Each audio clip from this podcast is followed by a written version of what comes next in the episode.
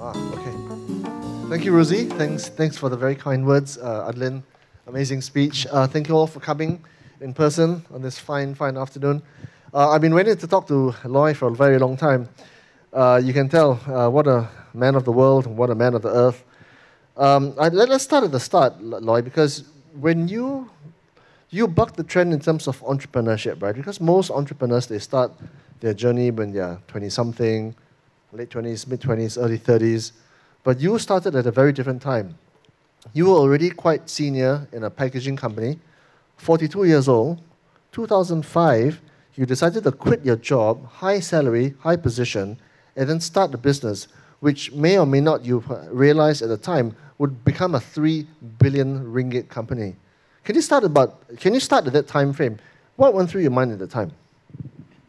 Thank you, John. Thank you, everyone, uh, for having me here. Um, yeah, I think to to think back, you know, um, in 2005 when I make the decision that finally, you know, after 20 years in uh, packaging, working for my boss, former boss uh, family, um, it wasn't a easy decision, I must admit, because you were quite comfortable. You, you do things that you know 20 years in packaging, you know all your clients and things like that. And then the purse was good, right? And uh, it's a listed company as well. So I think, I think what led me to really move on, I think the, the main thing was actually uh, because I felt that it's a business that quite hard to sustain because packaging industry, I think in those days, uh, the early days when electronic company was around in Malaysia was quite good. You can imagine how the TV set, you know, mini compos are huge, you know. So those days, you know, I think packaging was quite uh, a good business.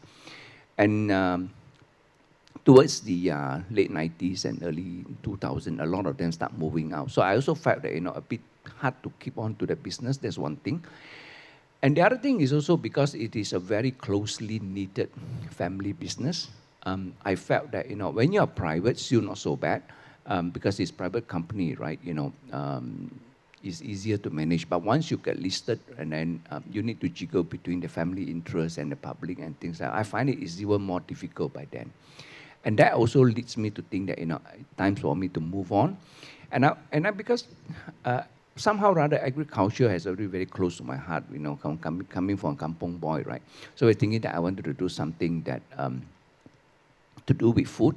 And then that's how I actually started this, this, this agri-business. So I think at the point of time, if you ask me, um, will I build a company like Farm Fresh? I think it's, it's, definitely beyond, beyond uh, yeah, How do you overcome the fear? I mean, 42 years old, you know, quite settled, kids, wife, mortgage, car loan, you know, and the great unknown. Was that your first time as an entrepreneur? Yeah, I think at the point of time, I think um, uh, when I liquidated, I have a bit of cash. So I think that also gave me a bit of comfort in a sense that, you know, um, you got a bit of cash in hand, right? But to take the gamble, honestly, now you ask me to think back, it was indeed quite a big gamble because, you know, you already got it and now you're putting it back on something that you have not tested. So I remember my wife was a bit concerned, my sister, they all were saying, oh, you know, you sure this is the right thing.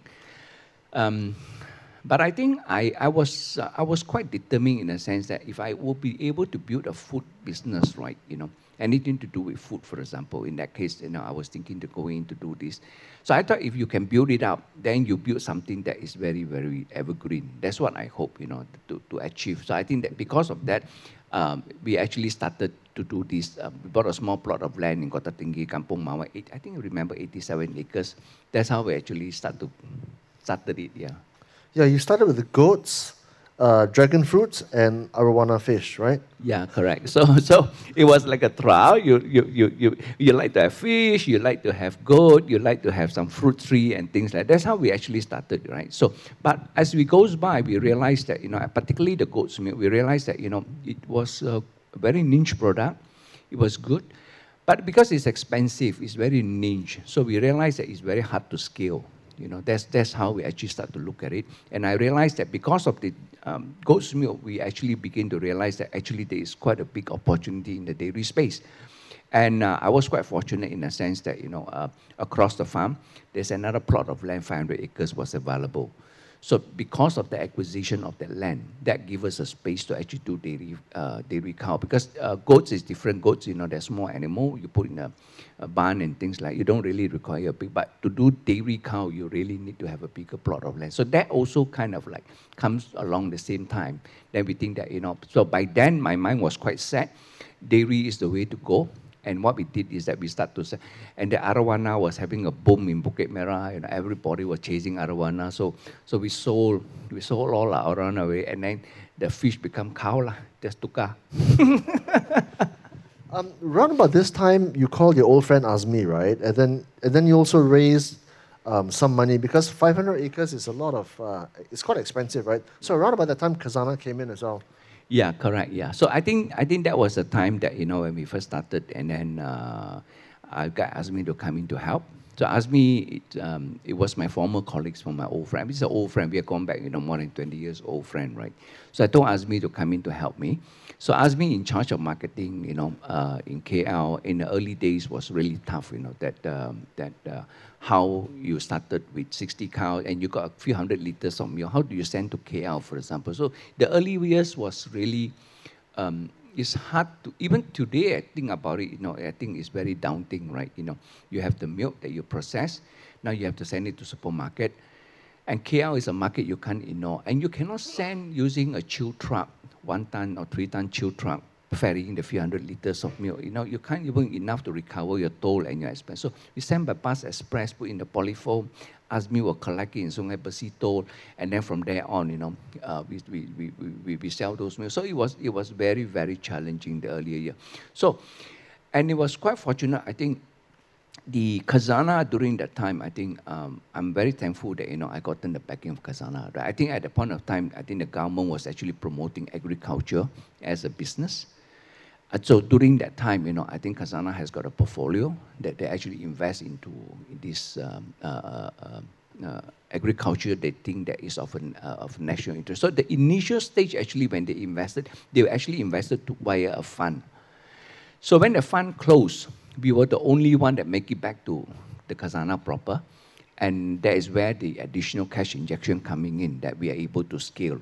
Uh, uh, during that time. Yeah. yeah, so I, I think at today's valuation of 3 billion ringgit, that 30% is worth 900 million. That's, that's not bad going for Khazanah. Um, okay. um, but what, what were some of the close shaves at the time? Because I'm sure it wasn't all smooth sailing, right? Um, you know, obviously Malaysia is not a nation of milk consumers, not like Australia is. It's expensive, seen as a luxury item even, right? Um, even babies, they don't drink fresh milk, they drink infant. We'll talk about that in a few okay. minutes, right? Um, must have been very difficult. How, how bad, how tough was it in those early days?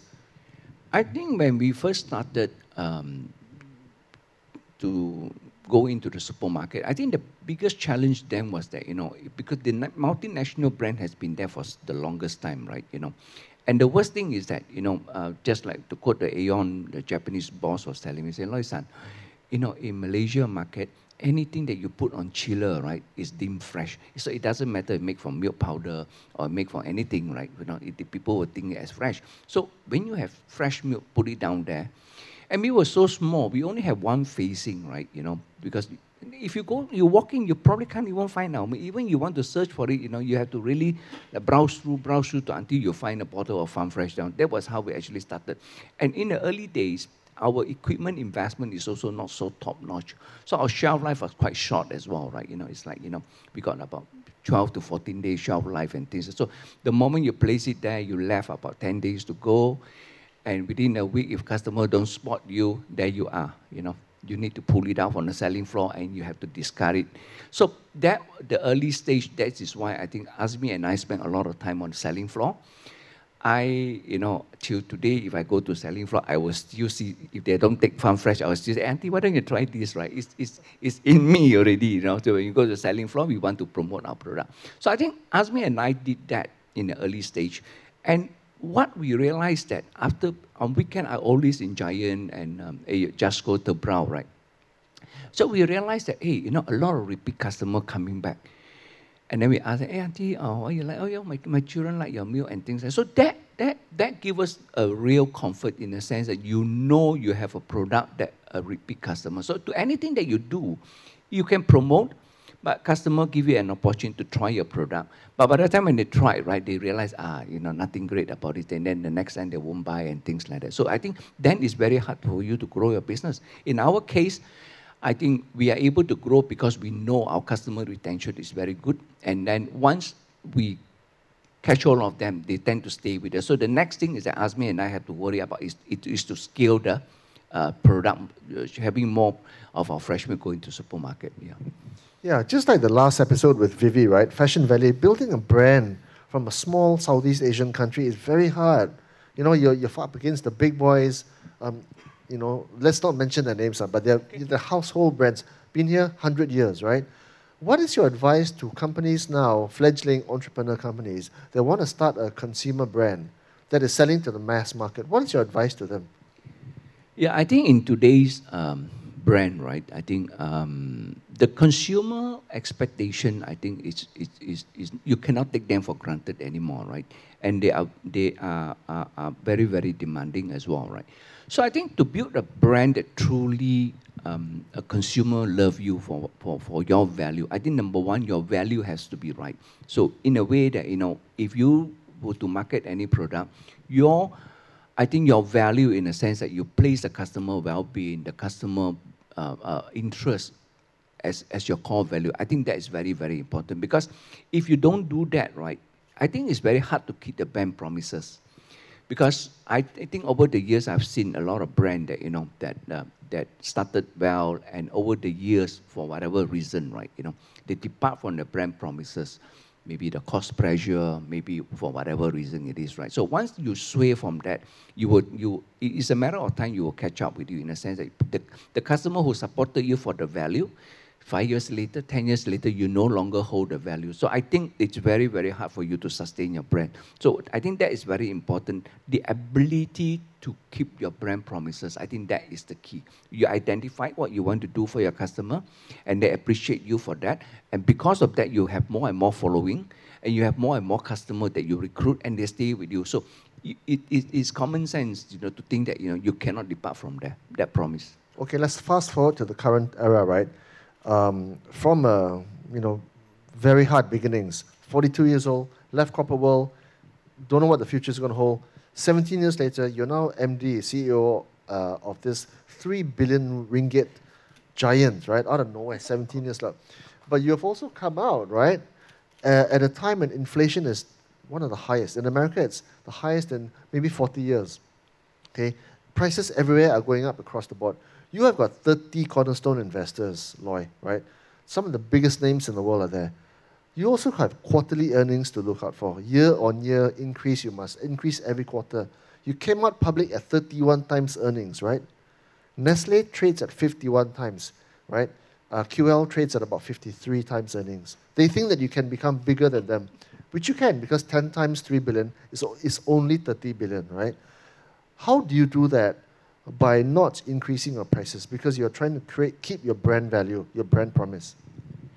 I think this is a very interesting question. Um, as I said, you know, before that we are a private company, right? So you are only accountable to your, you know, partners, you know, yourself and your partners, right? So today, going to the marketplace, you know, um, uh, listed ourselves, you know, like what you see, you know, we have the biggest name, all these big institutional investors as our shareholders the sense of accountability today changed. I, I, I, can felt the pressure, right? I can felt the pressure. So on one hand, you know, we have built a company from zero, from scratch, whereby this consumer, this loyal customer that supported us over the last one decade to bring us to where we are today. Now, and then now you transform, you change, you become a PLC, you have another set of these multinational uh, big fund managers, you know, investing in you. Obviously, their interest is important as well, right? Now, I think the balance between these two, you know, going forward will be a bit delicate for me. I to think about it because on one hand, you see, for example, over the last 15 months, our competitors, you know, the big food, you know, they have increased price for for three times already. Two years last, last uh, two time last year, and then this February, they increased another round. And we are only one time, you know, uh, during last September. So we are still trailing them uh, in terms of price increase. But obviously, the cost pressure with the inflation rate, you know, the, the disruption to the supply chain, the wars and all this other thing really, really we really have a very strong headwind. So if you look at our result, we do have a few percent uh, GP margin compression. That's one thing, right? So to me, um, how would I want to see it? I, I, I, really see this as a temporary problem. You know, you know, commodity price as usual, they goes up and they will come down again. They goes up, they come down again. So it's a question of how do you actually mitigate the cost, right? So I think we can absorb to up to a certain point, but if it is becomes so painful, then we will have to push another round of price increase. But if we can manage that, we'll probably try to hold on to it with the hope that because we cannot go around to say that you cut corners, right? Because of the cost pressure, and then you have the fund managers that you know demanding you to grow, to have your margin improvement. Why why your margin drop and things like you, you you cannot cut corner and then, you know, as a result, as a consequence of that, your customer quality being compromised, right? The quality of your product. So I think we still have to hold on to it, but holding on to it obviously will, will create a margin compression for us. So I think I, I don't know. I think I will hope that, you know, over the years, I'll be able to convince some of these big funds in the sense that, you know, if you look at it, you invest in us, you look at us, maybe a slightly longer term. Um, because I think the yardstick here is that as long as you don't lose customer, right? You know, your customer is with you. You know, the brand is getting very, very resilient. You know, people are, are with you. So maybe short term, sometimes you make a little bit less. You know, maybe six months later you will recover. You'll make you make back and things like. that. So I think it's a bit of balancing. But fund manager being a fund manager, right? I think the analysts are very, very sharp. Um, once you have some margin comment, what happened to this? What happened to that? You know. So so there are times I I I felt sorry for my CFO Cairo. He's oh, so, so stressed out. I said you know I said well you know it is as it is, right? So I think to us, I think uh, we were trying to balance out in such a way that their interests need to be taken care of, but we also have to be mindful that you know our customer that with us for such a long time, right?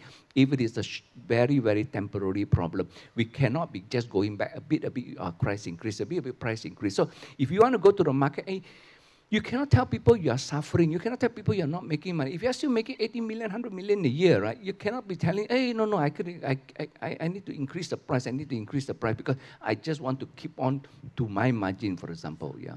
Yeah, so I think according to some reports, your margin is about 21% operating. La. Your rival about 13, 14. So you've got some room. Then you're the number two player in Malaysia, 18%. This is the ready to drink market, right? Um, and of course, uh, 18% market share. That's only number two in Malaysia. La. Let's not mention the number one, right? Um, so you say these cost in increases are temporary, right? So you can you can tahan first, right? How much longer do you think you can tahan for? I, I really hope you know the war can be quickly resolved. You know, in fact, before the Ukraine war, the, the commodity prices already coming down already. It's already start coming down. Which and commodity prices like for example, the our corn grains, you know, our feed costs and things like that form of quite a, a, big components to our business, right? So when we start to see it's coming down, and then the, the war, you know, it goes up again, and now I think past few weeks, uh, one or two weeks, it just start to soften again. So it will fluctuate a bit. But we think that, you know, maybe by another two months' time, you know, by June, July, if things are really not getting any better, then we'll probably push on another price increase, maybe another 3 or 5% to mitigate those impact on us. Now, we see it uh, as a cost pressure, but we hope that it, it, will soft, it will come down as quick as it goes up. Yeah. yeah of course, corn is what your cows consume, right? Feedstock. Um, you know, like Top Glove, right? Tan Sri Lim Wee Chai, he, um, what he did was to control his rubber product, his rubber supply. He actually went and started growing rubber because he actually was a agriculture guy last time. Does that make sense to you, or do you not want to do that in the future? Uh, no, I, I, I, don't, I don't think so. We can continue to go upstream to, to improve our situations. Right? I think we have regrown a lot of grass in house. In fact, that's one of the main feed that we wanted to offer to our dairy cow, for example. So the soy meal, the, the, the corn grains, you know, all these, the wheat and all these are, these are, these are commodity. Over the years, I think there are years that we experience very, very cheap uh, corn grain and soy. And, and those farmers probably suffer because they have to sell it so cheap. So we as a dairy farmer, we benefit, we eat their corn and their, their soy meal very cheap. But now it's maybe it's their time already, their season, they make more money, we have to pay them a bit more. So I think it's up and down. I will not be too overly concerned with that. It is a pressure, it is a cost to us, but I think it's really short term, right? You know, it's temporary, but if we think that the cost is really mounting up, we, we, we, we have the brand uh, pricing power. It's just a question whether we want to push through or we don't want. Yeah. Yeah, so one of the reasons why the investors bought your story, even though you came out 31 times earnings, that's quite rich. lah. Um, and then I think you, you listed at 130 or thereabouts. Then you went up to 186, now you're about 160, 65. So you're holding on to those, uh, to those gains. That, that's a good gain. Um, of the catalysts for them to buy into you was the fact that you're going to go into the region, right? Not just with the ready to drink market, but also to go into another even bigger market, right? Can you talk about that? Yeah, I think for, for our companies, right, I think uh, we are quite different from the rest of the multinational company. You know, people like, you know, say, for example, Dutch Ladies or Nestle, right? They, they are here. And I, I, let's say, for example, Friesland Campina, right? They also, they're very big in Indonesia, they're big in, in uh, Thailand, they're big in, um, in uh, Philippines, for example. So each country, they have their own operation. So it's very hard for Dutch lady to say that, you know, now I want to expand to Philippines, I want to expand to, to, to, because that one, they already have the operation down there, right? So, so, so is Nestle, for example. But in our case, it's different. We are a Malaysian company. We are not in those uh, country yet. So to us, when we want to move to this, if we want to find a good partners and opportunities, so that is a kind of like another uh, big opportunity for us. It's just waiting for us. When do you think that you wanted to go into that into that into that market? Yeah. So I, I have always found it found it like um, not unfair, but it's um, intriguing that Friesland Campina from Europe, Dutch lady from Europe. Of course, they've been here nearly hundred years now. Huh? I, I would like for a Malaysian company in ASEAN to be able to grow very big in ASEAN, right? So the big catalyst for, for you guys is the infant formula market. Now, infant formula in Malaysia is um, at, at best unhealthy, very, very sweet, very, very unhealthy for the babies, right? Talk about the potential of the market in terms of, again, trying to break into, into a new product stream. How difficult is it going to be? Yeah, I think, I think uh, the formula milk uh, industry is a huge industry. Just in Malaysian context itself, I think it's more than 2 billion ringgit, 2.3 billion ringgit. So uh, we haven't really into that space yet. Um, obviously, we identified that as one of the strong catalysts for us to grow you know, going forward.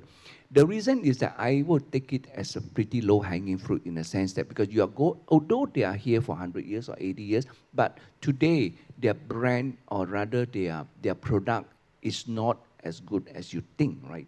So the problem is that we are not saying that the milk powders are no good, formula milk is no good. The problem is that the amount of sugar it has in there. So I think, and I like to quote Steve Hager, you know, Credit Suisse, in one of his report, he was saying that, hey, in his view, the next big shoe to fall in ESG is sugar. So I, I, I really like that because I feel that, you know, I think over the months, you know, when I was briefing all these five big fund manager, they were asking me about ESG compliance thing, about, about the environment, about the governance, about all these social impacts and what's not, right? So in one of them, a big one in the national big uh, fund, I say, hey, how about the, the, the, the social impacts in terms of customer health, right? You know, you guys know there is a lot of sugar problem in the, in, in, in the food chain. Why are we not fixing that, right? So if you let kids at a tender age after they're breastfeeding, you know, one, two years old, and that, from that point onward, you're drinking so much of sugar, and when they grow up, you can imagine the health implication that they have. So I think what we wanted to do that when we come out with our product, we hope that that will be a good opportunity. Nothing rocket science. We are not creating a, a, a, a super product. Just no sugar. Okay, so here's the thing, right? Let's just let's just use a, a brand that every one of us knows, Milo, lah. Huh? Milo is super duper sweet. It's supersonic sweet, right? But it's positioned in the advertising market as um, energy for the whole day, right? You can become a champion, right? Uh, it's been very effective. So you guys, your fundamentals, organic growth, proper, fresh, quality, value, right? This is a marketing game, you know. It's, it's not a it's, it's not a quality game, right? How do you play this game, Loi? I, I remember years ago, um, maybe seven, eight years ago, seven years ago, there's a brand uh, specialist come and say that, hey, Loi, I can help you to build a brand. Um, you know, I'm a branding specialist and things like that. So take me through his deck. I run through. And halfway through, I noticed some of those brands that he mentioned. I say, hey, these brands are not what they promise, right? This is, this is not what they are, right? They say, yeah, Loi, Branding is about perception, right? It's how, how, you, how you build a perception on these people to make believe. After, when he said that, I kind of, oh gosh, thank you very much. You know, I think I'm not interested. If you ask me today to build a brand that I am not what I am, right, to build a perception, I don't think so. I want to do that. So I would rather take a slower path, honest, you know, to, to, to really, if you were to come up with the honest food, be honest food. That's it. That's why I say keep to your brand promise. And I think consumer will know. It's just a matter of time. This will catch up, right? Rather than splurging, you know, hundreds of millions or, or, or, or on advertisement and promoting something you are not. So I think I respect Coca-Cola for that. Coke never one time promote to you that they are healthy drink, you know. An indulgence, it's a fun drink, right? They never tell you that your kids drink more Coke, you know, your kids will grow better and things like that because the truth is not like that. But because billions of people drinking Coke, Coke is still doing very well. They don't have to mislead anybody for that. Yeah, it's, it's a very tough one for fund managers to fathom, right? Like, especially for you, you're so focused on quality. It's this whole conundrum between quality and price and value perception It's all over the industry. Like, for example, in the watch world, uh, in the watch world, a Rolex can sell for 100 times the price of a Seiko, but the Seiko watches are as good as a Rolex. But there's a reason why the margins are stupendous, right? So I'm going to frame this question in the, in, the, in the form of a succession plan. Because you're 59 years old, right? Okay? Right? You're not 39, you're not 29, you know, you're 59, right? Succession planning, the next breed that comes along, maybe they're professional managers. Do they, would you allow them to sacrifice the brand promise for margins? How do you deal with that? Yeah, I think this is also another interesting question. I think I think over the years, um, I think like Farm for example, I think we go IPO, I think for, for one primary reason is that, you know, we have institutional investor. And then uh, after decades with us, you know, some of them need to have an exit route, you know. So IPO was naturally a, good plan for that, right? Now, having listed now, you have um, all the other big funds are investing into you again. I think the expectations are there. And I think that for Farm Fresh, um, I don't quite really believe in family business, right? You know, run by your children. If they're not up to the mark, you can't, you can't do that. You know, that was the experience I learned from my former company. So to me, I think it is good that you, you must, the company must be run, you know, with very high integrity, with people that are really, really of high caliber. Because we are not competing with small fry, right? All our competitors are big giant. So you got to have really a very, very strong team that each and every one of them are very, very good in the, in the departments that they're running. So I think that will continue to be. With regards to value, right? You know, a, a founder started a company, you know, whatever you want to call it, a founder mentalities and what's not the value, right? I think if I'm around, for continue to be around, those value will make sure that I am, you know, very, very, you know, uh, um, uh, hold that very, very tight to me, you know. So if a day, for example, for whatever reason, the company outgrow myself and things like that, I know, I think the ability for the team, you know, not to depart from the brand promise, I think is very, very important. So the next succession in terms of how would it be, right? I think it's very important because if you, if the, the moment you start to not keeping to your brand promises, it's, yeah, you get some short-term game, but over the longer period, you will catch up with you. Yeah, so I want to get into your head in terms of why you went public, right, Loi? Because when you're running a very profitable business, a lot of Chinamen, they don't list the company, right? They don't have the scrutiny of a quarterly earnings. They don't have scrutiny of people like me asking questions all the time, you know, people, public galleries. This is all very new, right? Um, why did you list? Do you think it was a good idea to do that? And do you think that um, advice, lah, advice to entrepreneurs, everybody wants to consider the exit at some point in time, whether to another competitor or whether into the public markets, right? Talk about the whole thinking behind the going listing process. I think um, for us going listed, being listed, I think um, number my, my, number one consideration was Khazanah because I think they are with me, they have backed me up for more than a decades, right? So I think it's only rightful, you know, um, they have got given the opportunity to monetize some of their gain. That's number one. And number two, we are also growing at a very fast rate. And unfortunately, dairy industry may be upstream or midstream, right? It's very capital intensive. So, so and I and I've gone through 97, right? I've gone through 97 with my former company. I've seen how, you know, well-run company doing well, and because of those uh, uh, loan mismatch, for example, right? A lot of them tank, you know, 98, 97, you can see, you know, it's really, really hurting. So I'm very, I'm a bit nervous to high gearing. Uh, that's one thing that you know um, uh, that I, I, I, when I saw what happened you know in the past very good company tank because just because of cash flow mismatch right so I was quite careful on that so I think to go IPO that enable the company to raise money that be able to grow further from there on. I think that is also an added advantage that I, I think a company should be positioned that for because you are into a very high growth area of business that you're growing. So I think that's one of the main main uh, consideration for me. The two of them, yeah. Yeah. Okay. So your partners and of course your market. But the thing is, you are now facing investors who are bought into you into your growth plan. And Malaysia with 32 million people is not a growth plan, right? The region is a growth plan. Indonesia, 270 million people is a growth plan. Philippines, 90 million people is a growth plan. Con- milk consumption in those markets, small, high potential. That's going to be expensive. How are you going to navigate that? So I think the, the Australian investment is very important uh, for us because you know Australia being um, football of high quality um, uh, uh, producing food producing country, right? So we will continue to invest in Australia to ensure that you know that Malaysia gotten all the necessary fresh ingredients support from from from from from Australia to grow. Because however much we grow our farm, we can't keep up to the demand in Malaysia, right? So there's one thing. And then, you know, places like Philippines today, I think if you go to their supermarket, you probably can't find much fresh milk, as in fresh milk. Even even their supermarkets are very, very high end. If you look at SM, Pure Golds and all this, their, their supermarket quality is just like Jaya Grocer or, or Cold Storage is very, very high end, but there is no fresh milk inside there. So I think places like this, when we go in there, we realize that if we are there, subject that we can find some very good partners, for example. And I think that, you know, like what you rightly say, Malaysia, you got 30 million people. There got 90 million. Indonesia got 250 million.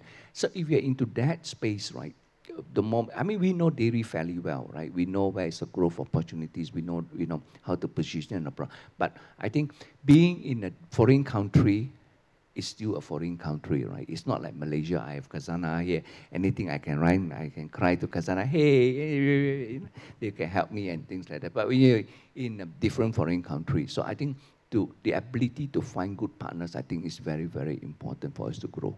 So you'll produce in Australia, then you'll export into the region, then you'll have the stamp of made in Australia on the on the box. We start. can have both. We You can have both. We can make uh, our Australia. I think next year we go downstream to actually produce finished product, and that can be exported to the region. Or primarily now is more as ingredient, you know, to to ship back. Yeah. So for advice to entrepreneurs who are trying to regionalize their business, right? How do you do it? What is the regionalization strategy? Strategy, regionalize regional strategy, right? Um, it's, it's expensive because your cost in Australia is 3.2 to, to the ringgit, and you're reporting in ringgit, right? Your cost is in Australian dollars. And then when you go to the Philippines, it's, it's quite a way away, right? How, how do you do? How are you going to do it? I I think Australia, in our case, is that when we first started Australia, it's more for genetic purposes. You know, uh, some of you know that you know our dairy breed in Malaysia is actually from our Australian farm. So the genetic um, breeding in Australia farm is very important because the AFS breed that we do, we need to breed there and then we send back. So for that reason, we actually started in Australia by owning the farm. So we bought a farm and then we bought another farm. So over the years, because we have grown so big, right, uh, we have become so reliant on Australian ingredient. We were buying from one or two supplier, and it become a risk as well in a sense that you're over dependent on that particular supply. So what we did is that you know since we are already there, I have a great partner. Adam has been a great partner to me. Um, so so having Adam down there, what we did is that then we actually go downstream to have our own processing plant today. You know, we are 100% self-sufficient. That Australian ingredient all sent back to Malaysia to enable us to grow. So that investment in Australia is more on strategic reason to ensure that you know it fits our growth uh, plan in, in this part of the world. So for, for, for, for Philippines and for Indonesia, those are a market where you've got over 400, 350, 400 million people, right? What's the strategy to get there? I think we will probably, the immediate one we probably will go is Manila. Uh, as I said, they, they don't even have fresh milk down there. So um, now the border open up, we are able to travel. So I hope that I can be back to Manila soon, you know, to identify some site and things like that. We will probably start with fresh category. So in, in our dairy business today, if you look at it, we got two pillar. One is the fresh category, the chill. You need to mostly go to the modern trade. And then we have the UHT, which is ambient. You don't have to keep in a chill, right? So uh, for me, I think the opportunity in places like Manila is the chill category, the fresh category, you know, to into the Horeca market or into the modern trade and things like that. So I think that is where we are able to niche ourselves up, just like how we actually started in Malaysia. The first seven years of our growth, we are basically only in modern trade. We, we don't have UHT. Our UHT milk is only only three years ago we started. Yeah. Okay, then Indonesia, how, how are you going to tackle that? Yeah, we will look out. I think the model will still very much be the same. We want to be there on the fresh category to build our uh, to build our business. And then, I mean, just like Jakarta alone, almost 20 over million people around. You don't have to look far. Just focus on on Jakarta and send in the ingredient from Australia because we are, it's not easy for us to own farm in those places. The, the, the national land codes, you know, in Philippines or Indonesia for foreigner to own land is almost impossible. So it's very, very hard. So we are not looking at, you know, a, a, fully integrated version like Malaysia, from farming all the way down to, to processing. There, I think it's basically a processing plant, bring in the ingredient, build the brand, and serve the premium market. Okay, let's, let's get into something which is very, very current, right? The whole ESG movement, the environment, the social element, and the governance element, right? The way you tackle these issues and the better you are qualitatively at these issues, the more attractive you become to those big fund managers, right? The BlackRocks and the Templetons of this world. Um, you talked, you touched upon this with your health element, with the um, with the brand promise to children, with your infant infant formula. Uh, how are you addressing ESG uh, considerations for institutional fund managers as you go forward? Yeah, I think we are very, very uh, mindful about the ESG aspect of the business. So if you if you look at it, I think in our, in our prospectus, we're probably the first company to voluntarily, you know, uh, put in a report with regards to uh, how we view ESG. There are many companies talking about net zero, this, that, you know, I'm not sure how they do it, you know, but they don't quantify, right? So in our case, we are very transparent, we got nothing to hide. We actually brought in a consultant run through all our emission. And today, you know, the, based on the report, we are emitting what 46,000 tons of CO2 a year. So that is our number because we tell you what number we have, right? Being this is basically the cow's yeah. poo, no, right? no, the entire chain, the, including our processing, including including our supply chain and all this. So it's a complete audit, right? So we paid, we get them to come in, and now we know this number. So we consciously now to make a commitment we are also a signatory to the, the net zero dairy farming, you know, in, in, in uh, organization. And we, what we did is that now we say that, you know, out of this 46,000 ton, we're going to do work consciously over the next five years to bring down a 25% of our emission. So we did like, you know, like all our dairy shed now in Muazzam, you know, we are installing, we spend about 6 million ringgit to install all the solar panel to generate the electricity to use in our fan, you know, to cool our cow in our barn, for example. Now, I think um, over the next few months, we're putting out methane gas uh, plant to trap the gas, convert that into a methane gas, and then gas, gas will fire our boilers and things like that. So I think it is something that we are doing it tangibly, rather than just tell you, hey, I'm going to go net zero. Lah. I'm going to go net zero which year, which year. So how you want to do it? I think, I think what we did is that we are very mindful, and I think that in terms of farm, the welfare of the workers. It's not just the emission, right? It's, it's how you treat people, the, the, the, the, employees with you, the people that you have, how do you treat them, right? And not only that, I mean, how about cow? We are very proud. We are the first dairy company in Asia to, to get accreditation as certified humane by US organization. First one, right? So that tells you that we also care for the animal welfare to ensure that you know they're well taken care of and things like that. So there are many parts of ESG. Social impact Today, we are able to create what 2,000 hour opportunity for all these home dealers, you know, selling some simple business, very honest business, jual susu, right, to your neighbor and things like make 800 ringgit, 1,005, 2,000, some of them even make 5,000, you know. So how you impact someone's life in such a positive manner through your business chain without, you know, government have to, waiting for government to send you the BRIM 500 lah, 1000 lah, This is recurring. And because our brand customer retention rate is very high, therefore, they are able, it's not like selling you a Tupperware, right? Selling you a someone said Tupperware, you have to wait for another one year before you repeat it. This one is like you supply this week, two weeks later, they will call back and then you, you supply again. It becomes sustainable. That's how actually how we interpret, yeah. And then what about the, on the labor side? Labor is notoriously difficult to get. Licenses are very, very expensive. Lots of bureaucracy, lots of middlemen, right? Um, how are you solving the labor issue? Yeah, I think thank God we are also very rural based. Let's say, for example, our Muazzam Shah, you know, our Taiping Pondok Tanjong and all these other things. So, except with exception of our Larkin factory is right in Johor Bahru town, that one we have a bit of cost uh, pressure in terms of to, to get the local people to work for us. But in the case of Muazzam, we are doing fine. So if you look at that, I think we have almost 90% of our workforce is local. So we are only dependent, like 10% dependent on foreign workers. There is like, there are some jobs local people just can't do it. Like for example, you're milking, right? Milking station. Get out at 5 a.m., start milking at 6, finish at 10, 11 a.m., then you go back to rest. Evening, 5, 5 p.m., you come out again, you finish at night. So a lot of local can't hang on to that kind of job. So we still need some foreign labor for those tough jobs for them to keep us going, for example. So overall, we are not that dependent, but of course, we know uh, as we grow, we, we, we hope we can get, you know, a, a bit of uh, more foreign worker. Yeah. yeah, so that's going to be an issue, lah. Just in terms of having the scale with people um, just by the sound of it, you do quite a lot. You do more than offset. You actually reduce your footprint. You've got a target within what, seven years to reduce your emissions by 25%. Um, you do a lot on the social side, on the worker side. How does all these activities, Loi, translate into um, shareholder value, right? Um, into more foreign funds buying into you, driving up evaluation, driving up your, your visibility on the big funds. Because at the end of the day, 3 billion ringgit is, on, is only, la, only right? It's massive in Malaysia, but it's only 600 million US dollars, right? I asked this thing of, of CY, of Vincent, because he's 13 billion, right?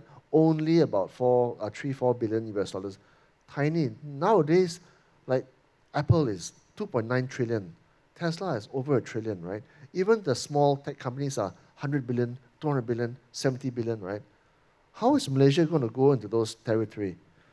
Does ESG help you do this? Now, I think uh, you rightly say, you know, even at three billions in the in the in the, in the investment community is still a very very small company. I think what I hope to build this company, that I, I, I really hope that the fund managers will look at this beyond just our numbers, right? Beyond our numbers. I think in terms of our value of the company, I think that's very important. How we treat people, how we actually look after the customer health, you know, the animal welfare, all these things I think should add up, not just our quarterly numbers, right? Because if you are so engrossed on with quarterly numbers, chances that you will probably not appreciate this as much as you should, right? So we hope we build a company that just like you know the Malaysian love us for our value, a lot of mamas and all these appreciate us, you know, they've been to us for all year in, year out. So we hope the fund manager will also adopt the kind of uh, loving, you know, of Farm Fresh. You know, this is a great company. You know, they really look after their people. Look at, you know, they, they, they really care for Earth and things. What's not, you know. So I think you have to look at the company in totality in terms of how, not just making money, right? You can make. I mean, there are many companies make tons of money, right? But if you can make a lot of money and you're being irresponsible, you don't, you you you are not responsible. Then again, do you reward company like that? Or do you appreciate company like that? Right? So I think this is something that it, go, it has the investment committee has the mean to raise the bar to actually get all these business people to behave in a, in a, in an ethical manner that you know all these things counts. It's not just churning the company with growth and profit. Yeah. Yeah, but that's the thing, you see, Loi. There's only one language that is spoken in the world of finance, and that's money, right? Numbers, returns, year-on-year earnings, quarterly improvements. So my next question is, right, how has life as a listed company been for you? Has it been good? Has it been average? Or has it been, you know, less than optimal? No, I think I think uh, what I'm trying to say just now also in a sense that when when when doing good itself, I think obviously the company also have to do well, right? You know, it's not what I'm trying to say. It's not just a numbers game. You know, that you grow, you make money, and that is considered good. Really, I think there's a lot of other elements that you need to add in. So being a listed company today, if you ask me, I think how I feel. Like this, this the question Vivy Yusof just asked me, you know, the, the, the next day when I got listed. Loyan, how do you feel? Uh? so so I, I, I think that, uh, thank God, you know, um, that um, our company did well uh, uh, in the IPO, notwithstanding the facts that, you know, the market were very shaky, Ukraine war is ongoing and things like that. And there's a lot of pressure.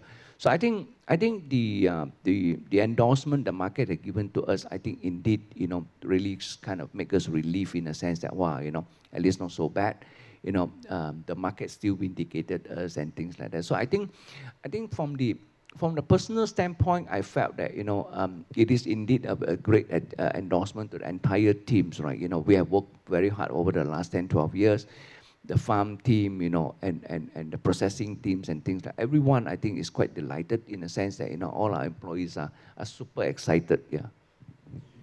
Was the pressure to list there? And okay, this is not my question. Uh, this is uh, Isa asking from Zoom, okay? Maybe not, maybe not the question. How much did the pressure to list become greater as the years went by? I think the pressure to list, I I wouldn't felt the pressure. In fact, we were quite ready to list many years ago already, right? I, I think our numbers itself, if you're talking about three, four years ago, we already meet the numbers, the BAM numbers, for example. But obviously, we are not in a hurry at that point of time. Uh, Khazanah is of the view that the company still have a lot of headspace. And then um, we also position in such a way that you know we wanted to take the company to a certain level before we actually take it to the market. So it is not that just in a hurry to lease and things like that. So I think that one wasn't really a, a, a pressure that mounts up. It's more like it's quite calibrated in that sense, yeah. Planned, it was properly planned, yeah. Okay, so just advice to uh, to invest to entrepreneurs lah, um, who are on the verge of listing or thinking of listing. So obviously you've got your quarterly earnings to watch out for and all those expectations. You've got to also think about your new markets and all those uh, expectations and, and delivering on those expectations. But what about the other skill sets that you must um, start to build? Like, for example, doing these kind of events. La, I'm sure that when you're only a Loi Tuan of a small company, you didn't have to meet you know, all these people, you know, do Zoom calls and speak to fund managers on a roadshow around the world, right? What other skill sets can you advise in entrepreneurs to, to cultivate to, to really attract the best investors? I think, I think to me, if you wanted to choose this path of going down to IPO, um, what I learned is that you really need to have a very, very strong CFO. I think that is really, really important because the workflow for the IPO is just, is just unbelievable. The compliance, uh, all these things, right, It's really, really, it's going to wear you down, right? And then on one hand, if you are running a company, you know, being an owner or being a CEO, you have to bear in mind, you know, you have an ongoing business that continue to drain you down, right? You know, uh, the strategies, you know, markets and you know developments, you know, innovations and all. So these are the daily running chores. If you if you're not careful, if you don't have a stronger team to prepare all these IPO paperwork and all, it drain too much of your time, and it's not like one or two months, right? It's like six, nine months period. You know, you have so much of paperwork.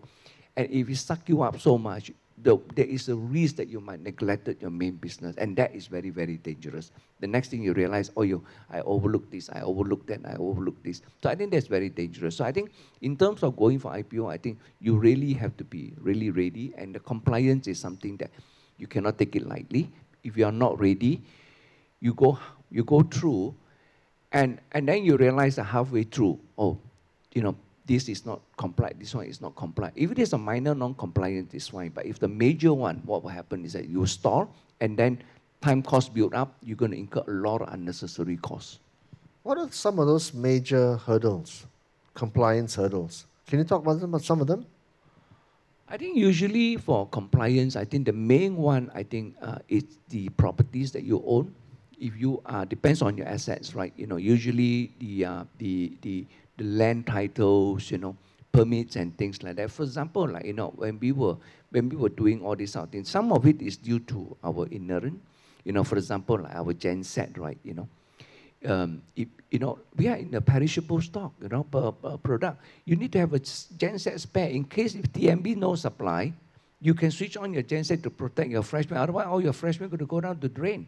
But it's not so simple like just you put a genset there, right? You need licenses, you need you need approval. So all these are the things that you know when we were doing the business, we wasn't we, we, we are not aware of it. Then by the time when you go, you realize, oh gosh, this one need license, that one need license. So it's a lot of work. There's so many other things that you need to look up. Preferably, you know, your internal team must be able to to to really know it, you know, prepare yourself. So by the time when you take it, uh, when you are going into the workflow, all these things doesn't shackle you, doesn't doesn't unnecessarily delay your your, your paperwork. Example, yeah. What about the legal side or, or the accounting side? How how important are these people as as the business matures? Yeah, I think account is quite straightforward. If you have big four, you know, people like KPMG, Pricewaterhouse, usually those aspect of the business is, is more or less there because they are, they, if, they, if they can sign off your long form accountant reports, right, usually those are not really a, pro, a problem. If there is a qualification, you would have been qualified much earlier, not at that point, right? So I think you, and lawyer being lawyer, their job is to check out which are the things that not compliance, right? If it's not compliance, they bring it up. The working groups need to address it, whether it's in warrant importance to actually fix it, or you actually need to you know disclose and things like that. So I think that is where that you know uh, there's a lot. And in our case, you know, we are also doing international offering. So we got like we got um, three legal firms working on our IPO, right? You know, you have the local, you have the uh, local counsel, and then you have the international uh, lawyers, and then the four, four, four, four legal firm working on it. So you can imagine the amount of compliance you need to go through. Yeah, massive and very expensive as well. Um, so 17 years of um, only 17 years in Aloy, only 17 years, and you come to 3 billion, right? Three pieces of, of, of advice to give to an entrepreneur to scale this fast to this size? Three pieces. There's a lot of advice. What are the top three? Well, I think number one, I think um, when you are growing the company at that kind of pace, right? Um, there's one thing I think you must prepare for the long hours. That that is number one, because there's no shortcut, right? You know, there's a lot of detail you need to pay attention and then you need to rally the teams and things. So I think the long hours is number one that if you are not prepared. But sometimes I only realize that, you know, we are human beings, you know, we have different seasons in our life. There are certain, you know, uh, times of the years or at your point of life, what is your priorities and things like that. You know, some are builder, building out your family, some your children have grown up. So you have different. So I think there's no one advice that fits all in a sense that, you know, when you, when you when you throttle your company at that kind of growth rate, you can imagine, right?